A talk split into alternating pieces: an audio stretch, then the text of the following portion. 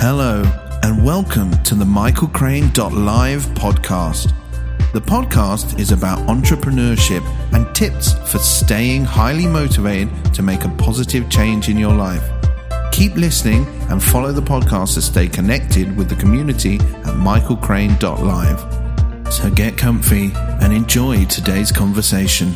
And welcome to the Michael Crane Live podcast show.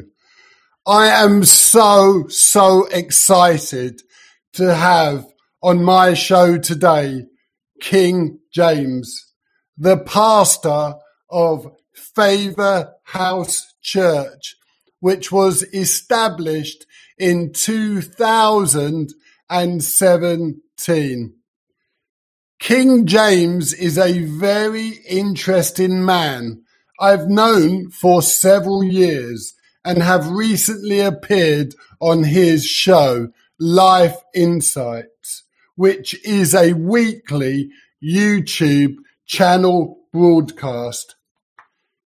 King James, I would say, is a very passionate, empathetic leader, leading his church congregation through a pandemic and this is going to be the topic of our conversation today.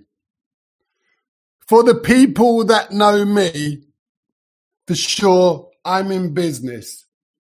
King James is running a charitable organization, the church.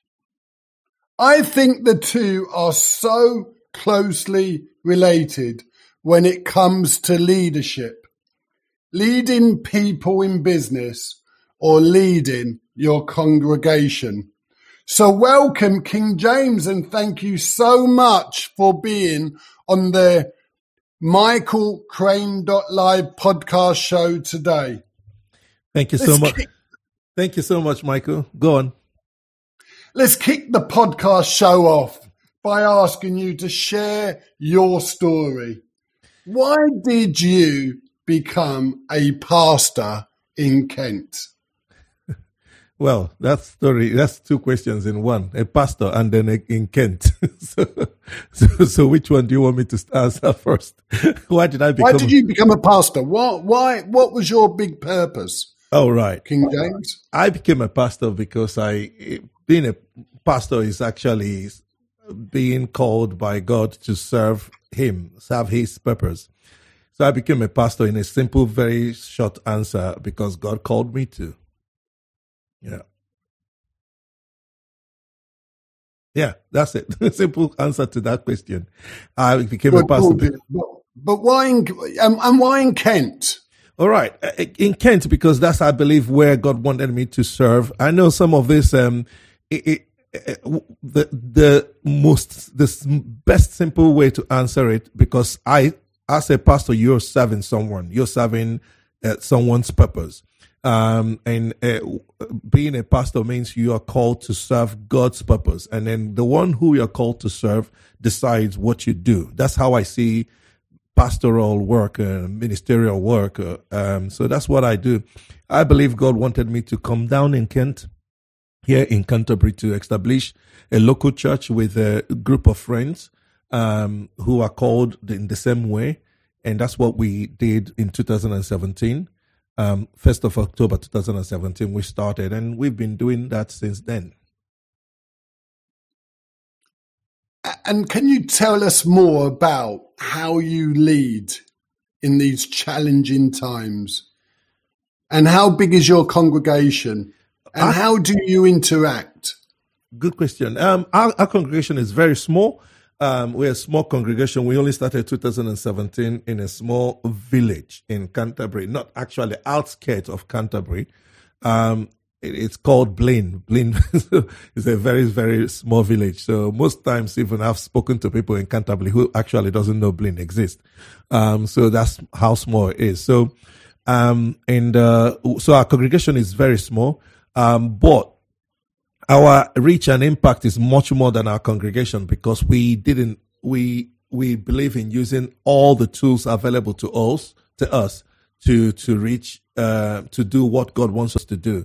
Um, part of my skill set is video editing, um, and I've been doing that since 2009 for I've lost count of how many years now, but at least 2009 I've been editing videos, producing videos, and things like that. So immediately we started the church, I straight away went into actually our first service was already online. We just streamed our service immediately as we started, and um, that kind of um, based on that, we are reaching much more than the people that come to our local church here in Blean or in Canterbury. So yeah, that's um, w- that's in terms of the size. I think the, the, there's a two parts to your question. I'll only answer the, in terms of the size. What's the second part of the question, if you don't mind? Yeah, what was your purpose? Your big why?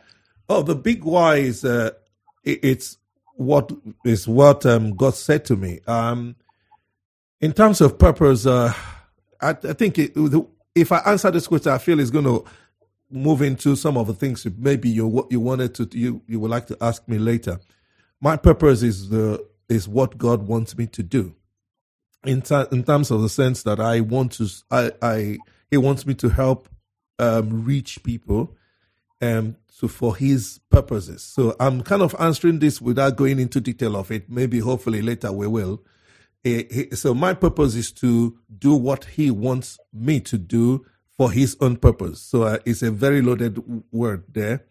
Um, but bear with me. I'm going to explain it later, if that, if you don't, um, if you don't mind. Um, what I mean by that is, I'm called to serve people, and I'm called to serve people so that they will know Christ Jesus. So, what is God's purpose? God's purpose is that we all become like his son, Jesus Christ. Okay, so my purpose then is taken from God's own purpose, if that makes any sense to anyone. Yeah, I'm really interested with, uh, you mentioned a while ago how you have a small congregation right now, mm. but your reach is so much larger by your video skills, your video editing. Mm-hmm. I didn't know that but I'm fascinated by how far you think you can reach with your message, your purpose, and your intention. And it all comes down to your leadership style. So, can you tell us more about that? My leadership style is servanthood. Um, I believe that's the only leadership style Jesus left us to do.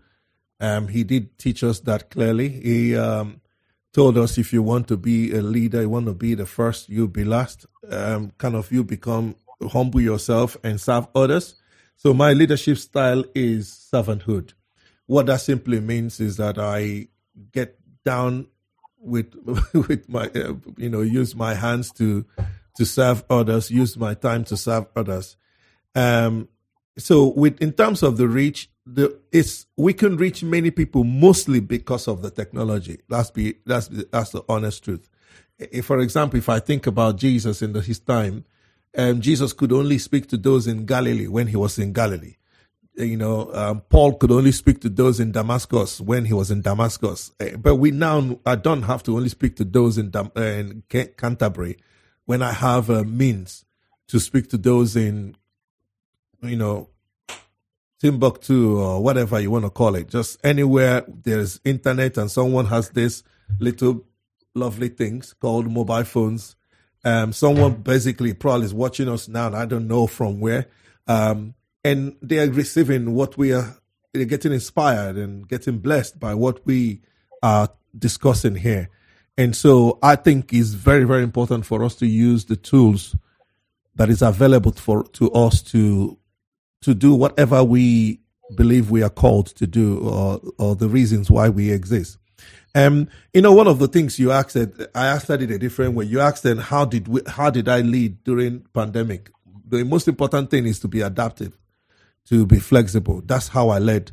Uh, we led a Favor House Church. I prefer to use the word we, um, because we a team of people. Um, we are flexible. And I think uh, anytime anyone is not flexible, they're going to struggle in life because one thing that is permanent is change. Um, and if change is permanent in life, then we need to be flexible to adapt to change. Um, when I think about industries, companies, churches that haven't been adaptive, that haven't learned to adapt to change with time, they end up eh, being extinct. Um, and I don't think we should be that way, especially if I, if I must say, especially Christians. Christians should not be um, st- stuck, should not be stuck in their own ways and and and own. You know, sometimes you find people holding on to tradition some tradition that does not work in the modern times. And I mean traditions. I'm not talking about principles. Principles can always outlive time. Um, for example, the principle of loving people. You can always love people, even if 300 years from now, you know, that's a principle. That's different. But how you love people uh, is a how you how you do it can change. You know, um, for example, during the lockdown, we couldn't love people the way we wanted to love people before. Before we could go to people's homes and hug on them and, you know, lay hands on them and pray for them, give, you know, give them physical things that they could receive from us, hand from, you know, bring people to the church, give them teas, coffees and things like that. We couldn't do it during the lockdown. But you don't shut down your church and say, okay, hang on a minute. The government has shut us down. So there's no way we can love people anymore. No you could still find other ways of loving them by calling them on the phone. So I stayed in touch with people um, personally, stayed in touch with everyone in our church as much as I can, but also I led other leaders or inspired other leaders to do so. Um, to keep in touch with people, call them on the phone, check out how they're doing. Um, also, we used our resources as well as much as we can, as even though we're a small church, to be a blessing to people. We knew some people were losing jobs, um, some people were being furloughed and things like that. So we did, um, as a trustee board, decide we're going to create a pause for for that for to help those who are struggling financially, and also called people on the phone if you need finance financial help with your rent and things like that. Do give us a bell, give us a shout. We have money kept on the side for the church people to be supported. Um, but luckily for us, I don't say I don't want to say luckily. Fortunately for us, God was gracious to us that no one actually, most people actually got promoted in our church during during this um, period. Um, but we did make provision for those kind of things. Um, and again, this is how you love on people, even though you are not being allowed to do it the initial way you used to do. So being flexible and being adaptive is how you lead during change, times of change. Thank you. I very much commend your very giving, caring nature in how you're reaching out to your community during these very, very troubled times. And I would say times that we saw only or as long as a hundred years ago when the Spanish flu pandemic was on us. But I want to ask you, with your message that you've been putting to your community and to the global congregation that you're reaching out to, what has been your feedback? What has been your your your messages that you've been getting back from the people that have been listening to your words of wisdom? Well, uh, uh it, you know, once you go into the world of internet, you have all kinds of feedback because you're reaching all kinds of people. And so, um, there is, excuse me, there is good positive feedbacks from those who want to listen to what you want to, what you're saying.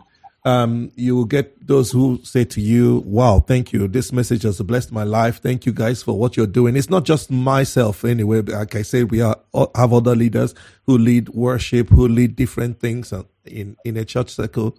Um, and those things are blessing to people. But let's be honest, you also, as long as you, you open, you're doing something out there for everyone to, to be a blessing to reach um, more people. You also have the the likes who tell you what on earth are you talking about.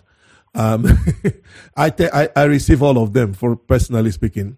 I I I, I let me say I don't know if it's it's in line with your question, but I, I think we're in a world right now that people don't like to receive all kinds of, only want to hear what they want to hear. Um, I personally, I'm going to speak for myself here. I personally like to listen to both sides of the argument. I don't know why, but I enjoy it. Sometimes I tell people when it comes to election, I listen to both parties. I'm not the type that just listens to the party or the leader that I think I should vote for. I listen to this leader and I listen to the other leader. I like to make up my own mind for myself. And maybe that's my personality. And based on that, so the kind of feedbacks I will get, even if it's critical feedback, I read all of it. I read also the critical feedback. It doesn't faze me. Um, so yeah, the feedback has been good, very, very good. But every now and then you get those odd ones that, that think you should go and sit down and shut up. And what does how does that make you feel, Nothing. King James? When you when you when you get that feedback, does it help you change and become better, or does it make you become more reflective? It if it is if it is if it is um if the person also has a good point, and that's why I listen to all feedback if the person makes a good point, even though they're being very critical, I'll listen to it. For example, there's a message I teach a thought on, um, and some, one guy gave me feedback. Generally, he did criticize me, but also he did make some good point. For example, he said, he said, I, I, well, good message, but lots of repeating. You kept on repeating yourself and da da da da da. So, so it was critical, but I listened to him and I listened to the message. I did repeat myself. So, so I had to learn from that. So there is a difference when people criticize you. You need to learn from it as long as they are making a point and what they're saying is truth. Truth. Sometimes people don't like truth anymore. Um, sometimes when you say something that seems negative, even if it's negative, but it's truth, we should receive it. I've noticed I've some I've seen people who don't like truth anymore just because it's negative. Um, for example, if if I shave off my hair, my hair is bald, and someone says he's bald, he's just said the truth. It might be negative, but at least he just said the truth. So I shouldn't, as much as I be not happy with the fact that he has a negative spin to it, I should also still be able to say that hurt but it is true. Okay. But I notice sometimes people don't even like the aspect that it, that uh, they just focus on the fact that it's. And because it's negative, has a negative spin, they want to now throw away the baby and the bathwater. So they want to throw away the truth that should also be received from that. So, like I said, the guy that criticized me and said I did repeat myself quite a lot was saying the truth with a negative spin. And so I took what was good from it, which is the truth, and truth is always absolute. I, I, I teach a message on this. I said, uh, truth is absolute. You can't change truth. You can't make it up. If I was repeating myself, I was repeating myself. That's the truth. Um, so I took lessons from that. I'm trying to improve. I haven't perfected it. You can hear me even now in this podcast repeating myself. you know, leadership is a learned behavior throughout my experience in business, there's a very, very few people I've met that I can have, have my hand on my heart and say, a great leader. Mm. Leadership is the ability to take the lessons and apply change. What's your view on that, King James? If if you're not teachable, you won't go far and and that's what it's all about. You cannot lead if you're not willing to learn. Or you can lead to a certain extent but at some point you're going to be found out. Because the people you are teaching at some point are going to learn from you and they're going to learn from other people and they're going to surpass you. And then all of a sudden you become a stumbling block. Sadly many leaders are that uh, end up becoming a stumbling block. And so when they're no longer learning and the people that they fo- that are following them are learning past them, then their insecurity then starts shouting, and they start becoming authoritative and all kinds of things, and vindictive, you know, all kinds of things you could think of. So yes, every leader should be a learner. If you're not a learner, you can lead far. And leadership is not a passive action. It's a very much deliberate action repeated every single day uh, with the clear objective that you're leading an organization, a congregation, a team within a business, or anything we do. And be humble enough to take the lessons as we go. Who do you think is a great ambassador, a humble leadership of modern day times? Oh, that's a good question. Uh, of modern day times. I was hoping you didn't add that bit. I was about to just jump on the Jesus wagon straight away. and so you added the modern day times. Um, okay. Uh, I, I have a few in my life. Um, a, a few, I would say a leader that I know is willing to learn and humble stays humble. Um, I, I've seen, I've seen him in different situations and he just adapts he changes he learns he challenges himself. And uh, uh, there's there's few but i'm going to mention one and his name is pastor emmanuel ogidiolu. Um, he's in nigeria nigerian pastor. He learns. He for he oh, with with all his wealth of experience in what he's called to do and all of that but he just keeps learning. He keeps challenging himself. And and that that's that is that is inspire, inspiring to me. And also few others i've also connected with as well um, in the my, in my line of work which is pastor steve oppo. I see him adapting and changing and learning. Um, so i could say of speak i have few in my life that i say i see them learning and adapting and changing um, and that's that's the best way to lead if you don't learn and adapt and change you're going to get stuck. And found out. You'll be found out. so, are you saying a great leader needs to learn and develop new skills? But how does that help you? And I'm really interested by you uh, sharing these gentlemen mm. in their ability to lead. But how have they led you in these times and your experience, your relationship with them? For me, I learned by observation. So I observe their life. I bet probably they don't know what I've just said about them right now. um, I, I'm, I'm the type that watches. I, I not, it's quite rare something goes past me. Um, I, I don't know why, but I have that sensitive I could I do notice people. I notice what they do. I I learn from what people do and what they don't do as well. So and then I learn also what to do and what not to do by observing people. Um, so again, what I said now does not mean the people I mentioned are perfect in their lives. There are things they probably might do, and I'll be like, mm, "That's not for me." So, so you see what I mean. So, by just being submissive to someone, you learn both the good, the bad, and the ugly. So all of them is good learning. Sometimes we always just want to be around the people that we, that we always agree with. It doesn't always work like that. Sometimes you may have to be under people that you don't agree with. Um, a boss at, in your workplace that just goes left when you're going right. Don't always quickly, you know, chicken out. Sorry, I don't mean to be harsh, but don't always quit quickly because people don't agree. Or the person leading you don't go where you're going because there is a learning curve for you there. And you will find that that will be very very helpful for you in the future. I've served closely people different kinds of people. And i'll be honest with you most times i wanted to quit. God has not allowed me to because he wants me to learn something i in i say now that i say this now in hindsight um, but then I just, because I believe in just obeying God, I will stay on and just keep working and bury my head. I could stay there for another five years, six years, just doing the same thing.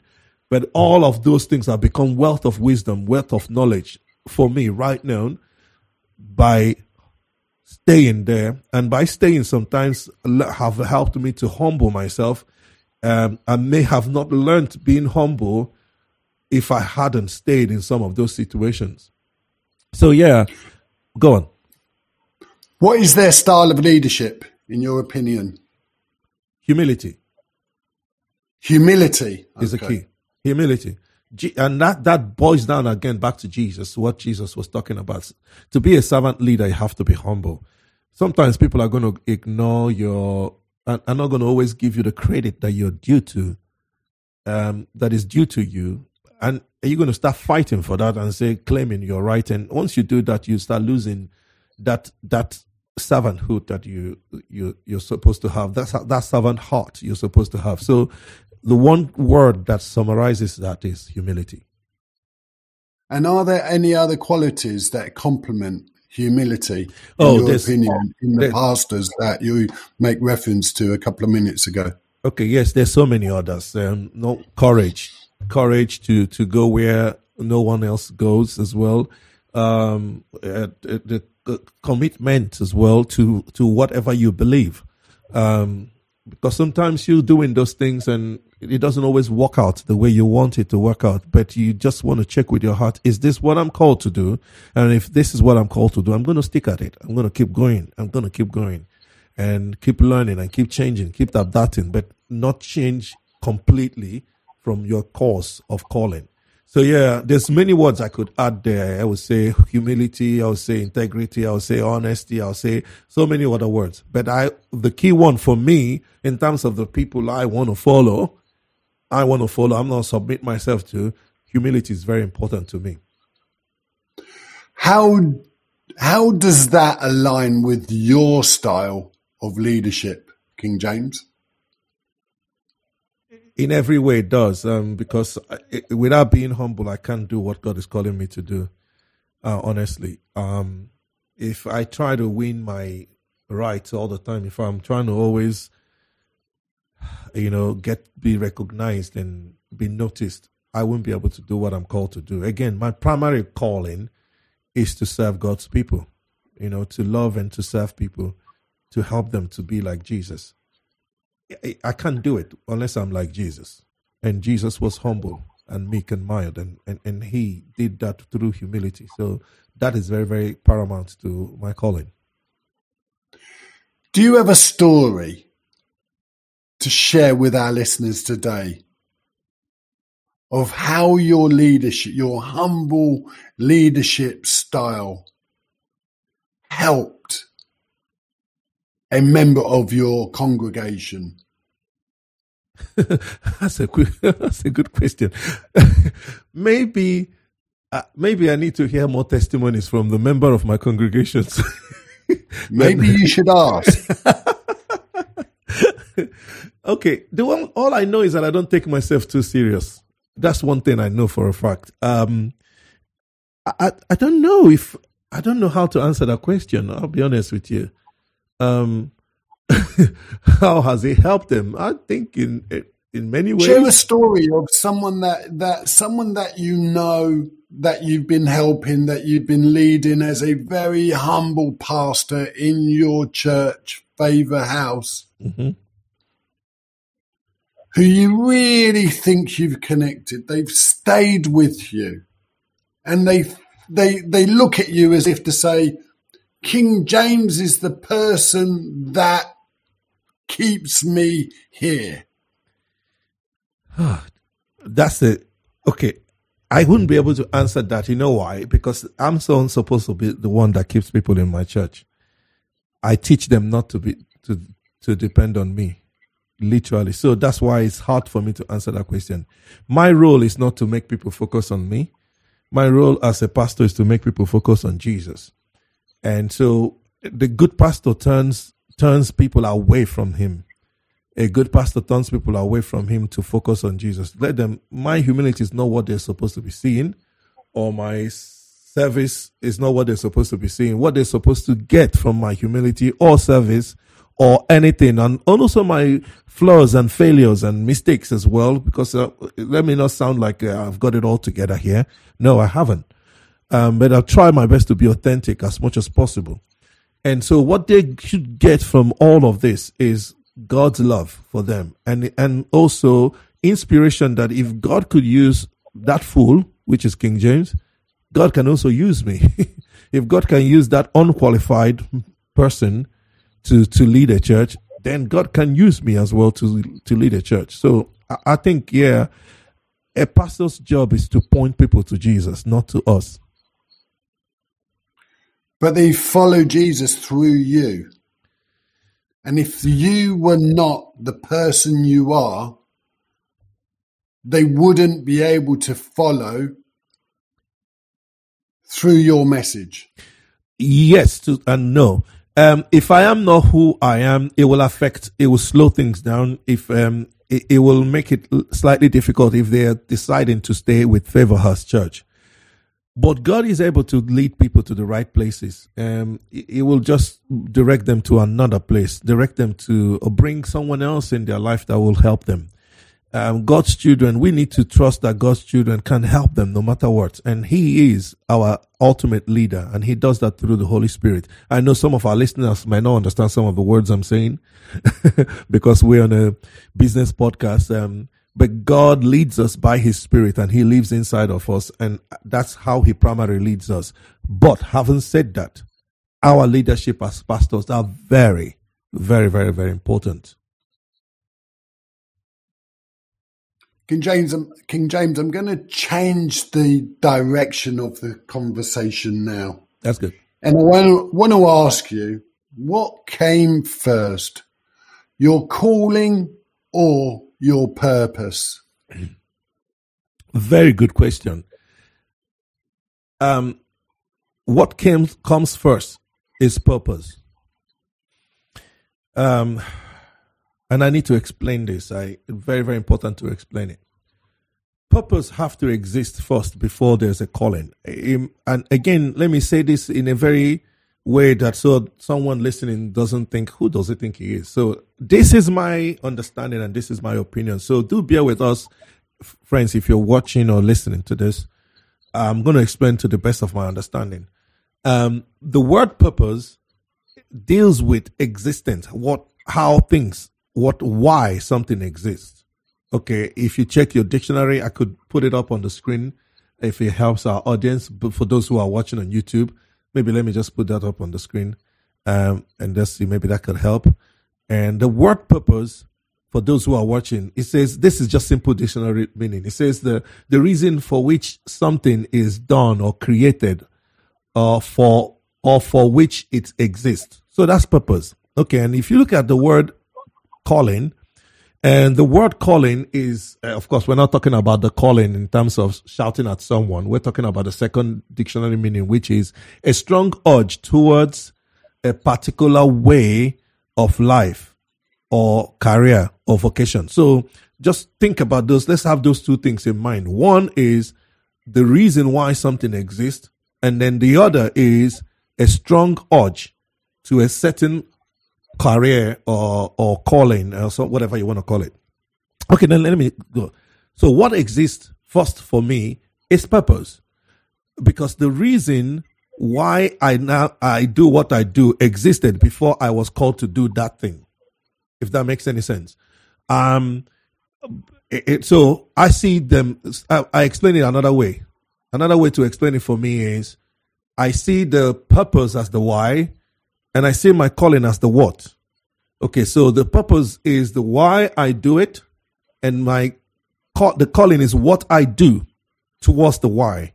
And so, um, and so my purpose for me existed before my calling. Noun.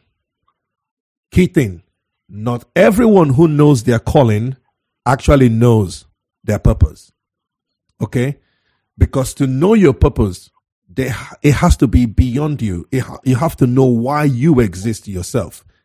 And not everyone know the reason why they exist, even though they know their, what their calling is. For example, if you're called to be a musician, you you know you're called to be a musician. So what you do is music. You do music. That's what you're called to do. Why might not be that clear to you. So you could actually use the same good thing that you're called to do for the wrong purpose. Okay. So someone could be a very great mathematician and that's their calling. Okay. That's their calling, but they don't know the purpose. So what they, they might use that mathematical brain of theirs to fraud the government, to cheat, to you know cre- to create schemes that takes away, steals from the the rich or the poor, and f- benefit themselves. I don't think that's their purpose. So they're using their calling for the wrong purpose. You see what I'm saying? So purpose always exists before the calling, but not always do we know the purpose. But most people sometimes might know their calling, but not the purpose. I don't know if I think I may have gone into deeper explanation than what you asked. Forgive me if I didn't answer that question right. No, you answered it very eloquently. So thank you so much. As you were speaking, I likened this to my business career. Mm. I had a calling to business and I get that and I knew my purpose. But how do you know your calling? Okay, how do I know? That's a good question. So knowing your calling, it's two ways. I'll answer th- this in two questions in two ways. Um, the, yeah, the very first one is any, anyone can can know their calling, uh, and the reason is because is because um, the first answer to that is by checking what you are gifted to do. What you are gifted to do is a very very simple answer. Look in carefully, even if it means look, uh, get people around you to tell you. Sometimes people don't notice their gifting. Sorry, I'm just a bit, yeah. Um, sometimes people don't notice their giftings, but people around you might. I've seen people who are trying to be a boxer, but the people around them know he's going to become a better footballer because they've seen him in on football, but he wants to be a boxer. So people around you sometimes could help you discover what you are gifted. You're gifted to um, your gifting is. So calling usually is along the line of gifting. Now, you don't need to be a Christian to know your calling. Okay? You, because there's different ways of discovering your calling. Now, but if you're a Christian, I would always tell you to ask God as well, because He could give you that inspiration quicker than most people would. Um, I did this with my son. I actually en- encouraged him to speak to God, ask God in prayer to find out what his calling is. Uh, it's interesting that after spending a day in prayer and he came back to me, I told him, find out your calling, write it down and let's discuss it. And so my son went away, came back, wrote it down and said, I think I, I know what my calling is. And he told me what his calling is. His call, he believes his calling is to be a song, singer, songwriter. And when he said that, I said, it's not a, it's no, it's not, it's like, uh, duh. the reason I say that is because my son from age one was already in tune with music. Age one. I have video, we have videos of him playing already drums in tune. Uh, we never, my son never sang off all the days of his life. Every time we're in the car at age one, two, as long as immediately he started singing, he's, he's always singing in tune. He sings, he will pick up the different parts of every tune. So that's a natural gift, natural gift that he has. So I wasn't, I'm not shocked that when he asked God, he said, God told me, this is my calling. Now, it doesn't mean that he knows the purpose. Okay. This is very interesting. It doesn't mean that he knows exactly the purpose. He knows the calling. He knows he needs to be a singer songwriter, but he actually doesn't know necessarily why, because maybe he could start using it for other reasons. And this is why purpose slightly, eh, eh, I'll answer that question different when it comes to purpose. So how do you discover your purpose? Oh, you go to the manufacturer. You cannot, you cannot know purpose without going to the manufacturer. That's just a simple, basic answer to that. I know this is where eh, the rubber hits the road. If you're not a Christian, you might not like me right now. So maybe put a plug in your ear or just listen and learn. We are created by God, and I know people vary in their uh, op- opinions on this, but it's important to know why. Why am I here? Why do I exist? Why? As in, if if it's if I came from the from nothing, then nothing needs to explain to me why he, he, he decided to make me. But as Christians, we know we didn't come from nothing. We came from God. And so it's a lot more easier for Christians to find out their purpose because you could go back to your maker and find out why he made you. And another basic, simple way for those Christians to understand their purpose is to stick to look at the Word of God. The Word of God has the meaning of life in it.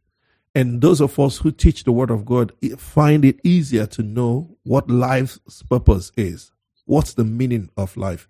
You know, there's a famous saying by uh, the wisest man who ever lived on earth, according to the Bible, who is King Solomon. I don't know if you know him or heard of him. There's a saying by King Solomon, I think in, in Ecclesiastics chapter, I think it's chapter 12. If I'm wrong, bear with me. Um, he said something there. He says, this at the end of it all, after all is said and after all is done, the whole purpose of man is to fear God and worship Him. The whole purpose of every human being is to worship God, is to serve His purpose. So, in other words, we can only find out our true purpose if we discover God's purpose.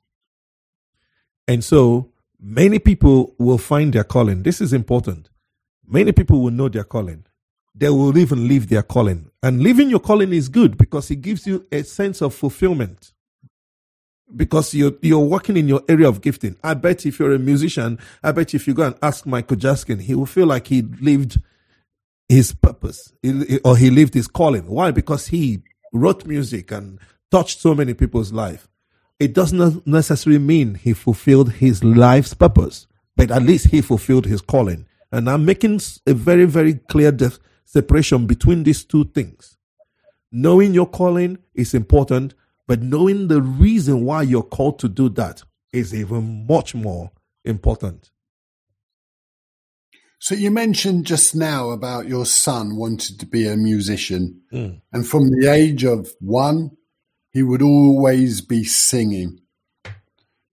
With the information you have right now, share your story, how you're helping your son become a musician by understanding his purpose and his calling.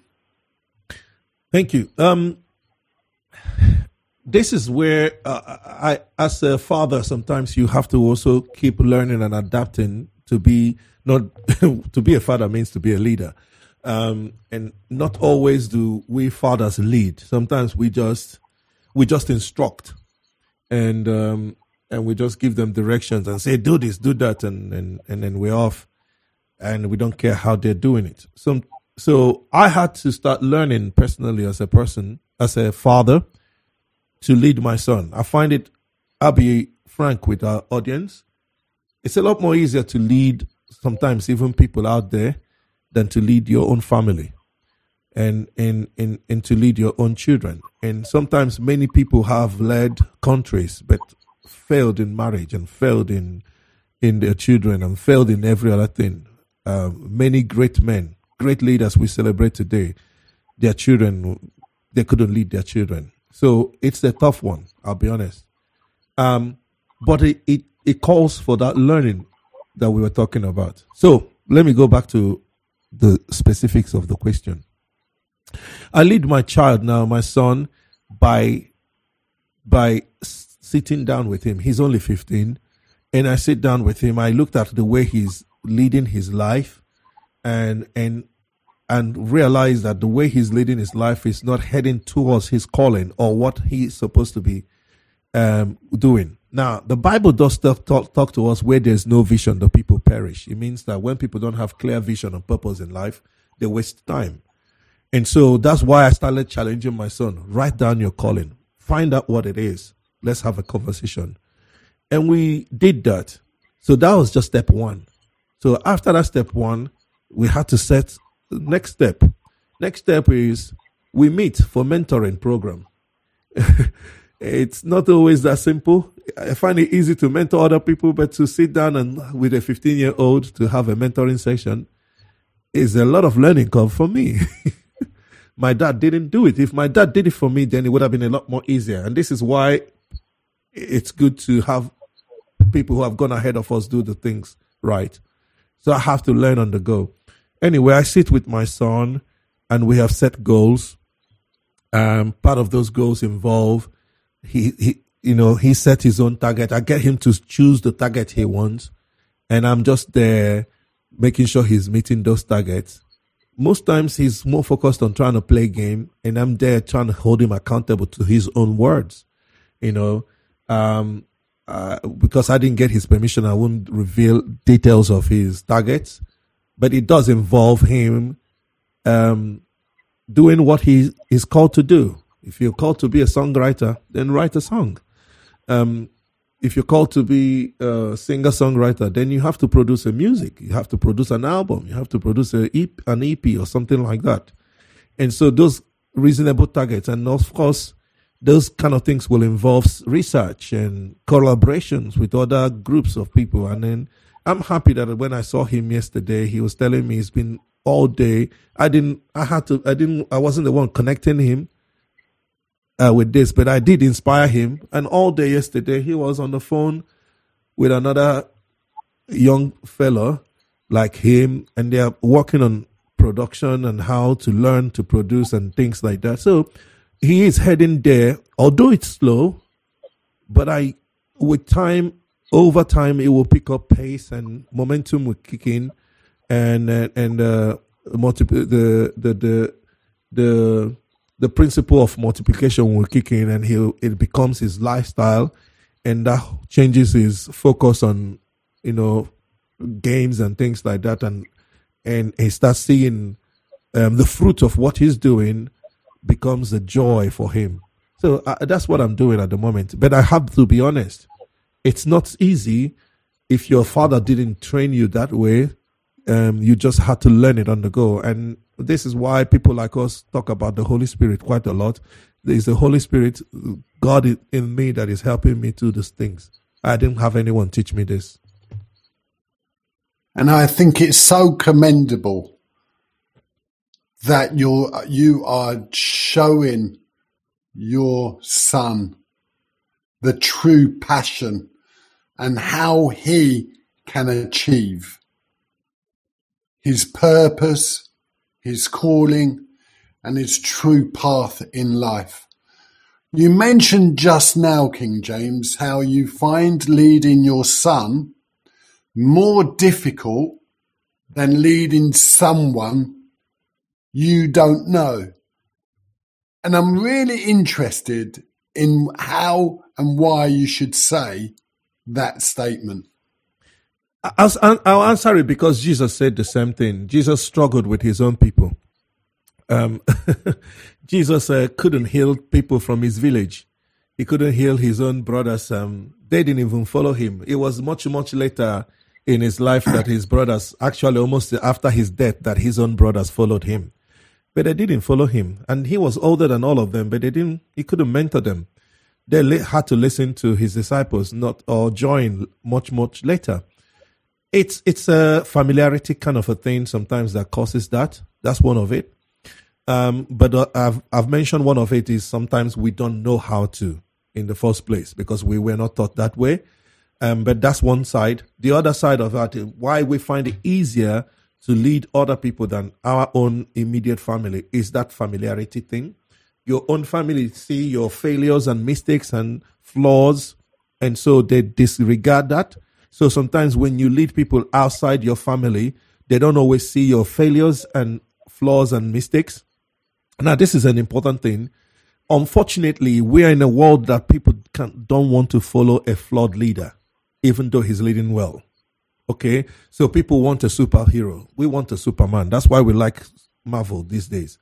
Um, Superman with no mistake. It doesn't ever make any mistake, and so um, we struggle to follow people who we know have flaws. Um, and so and and that's going to be a struggle always. Whenever people know your mistakes and your failures, and they stop respecting what you're saying, You know, um, they're almost like physicians fix yourself. So your words of wisdom means nothing anymore, even though there's wise statement in what you're saying.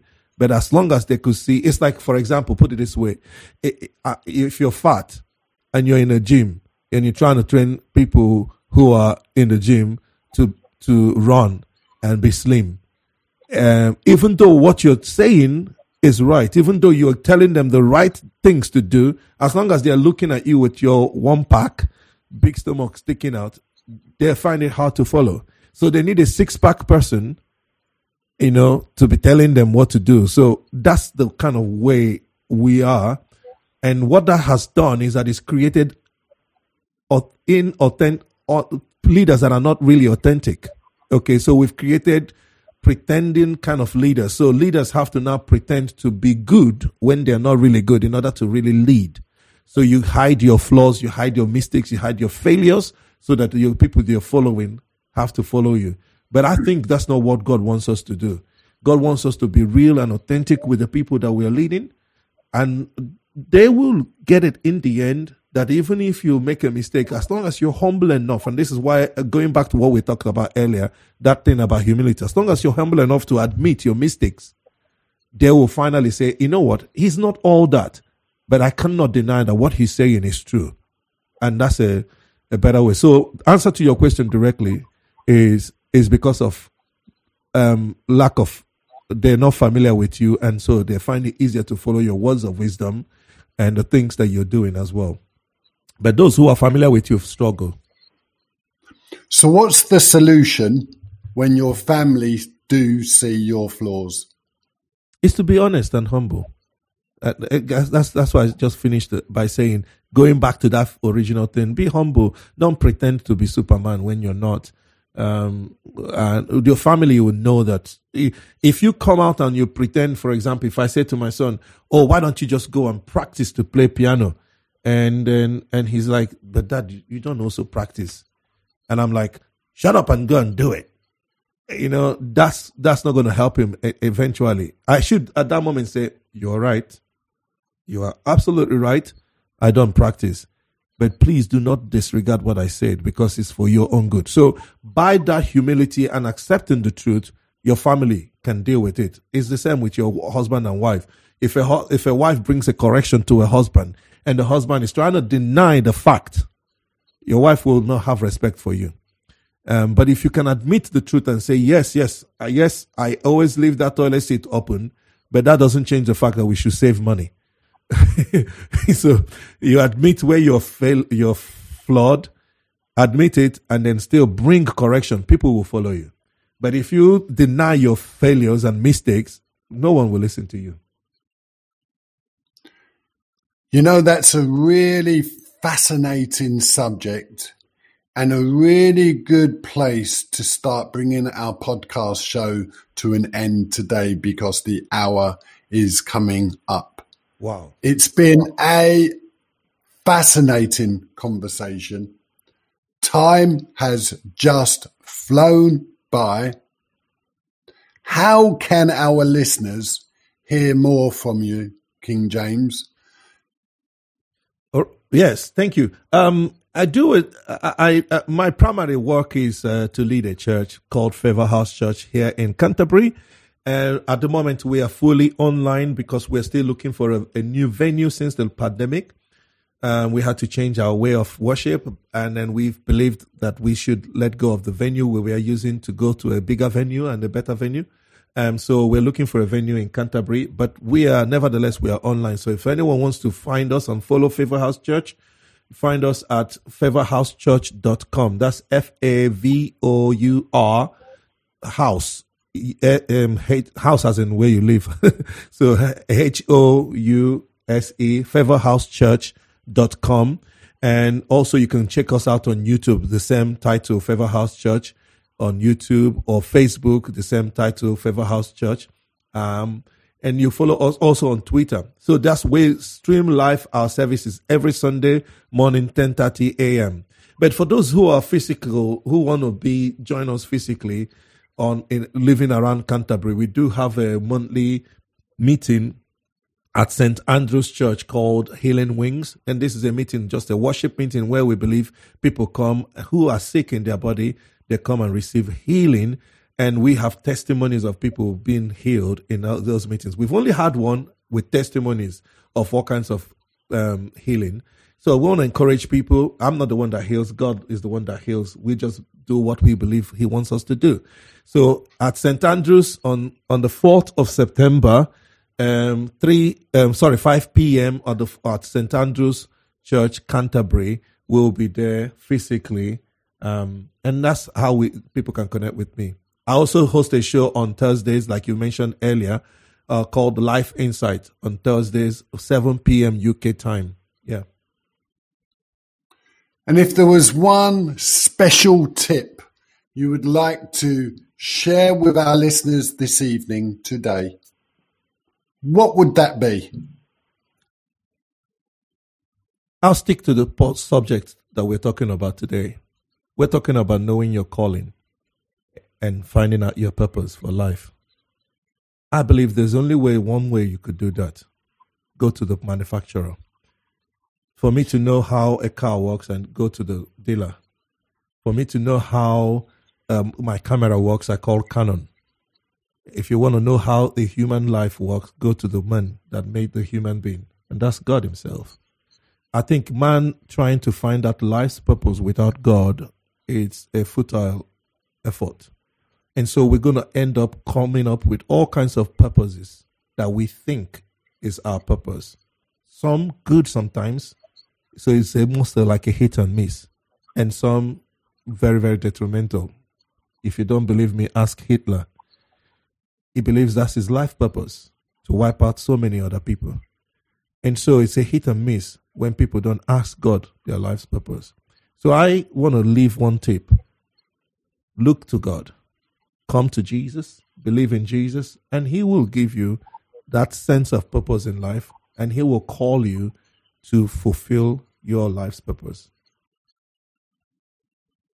And on that note, King James, thank you so much for sharing your story on the Michael Crane Live podcast. Thank you for listening to the show. If you have a business story to share, please reach out and contact us on michael at michaelcrane.live. To hear more stories from entrepreneurs and business leaders, make sure you hit the subscribe button on iTunes and Spotify so you never miss an episode. We look forward to having you back for our next podcast show. Thank you.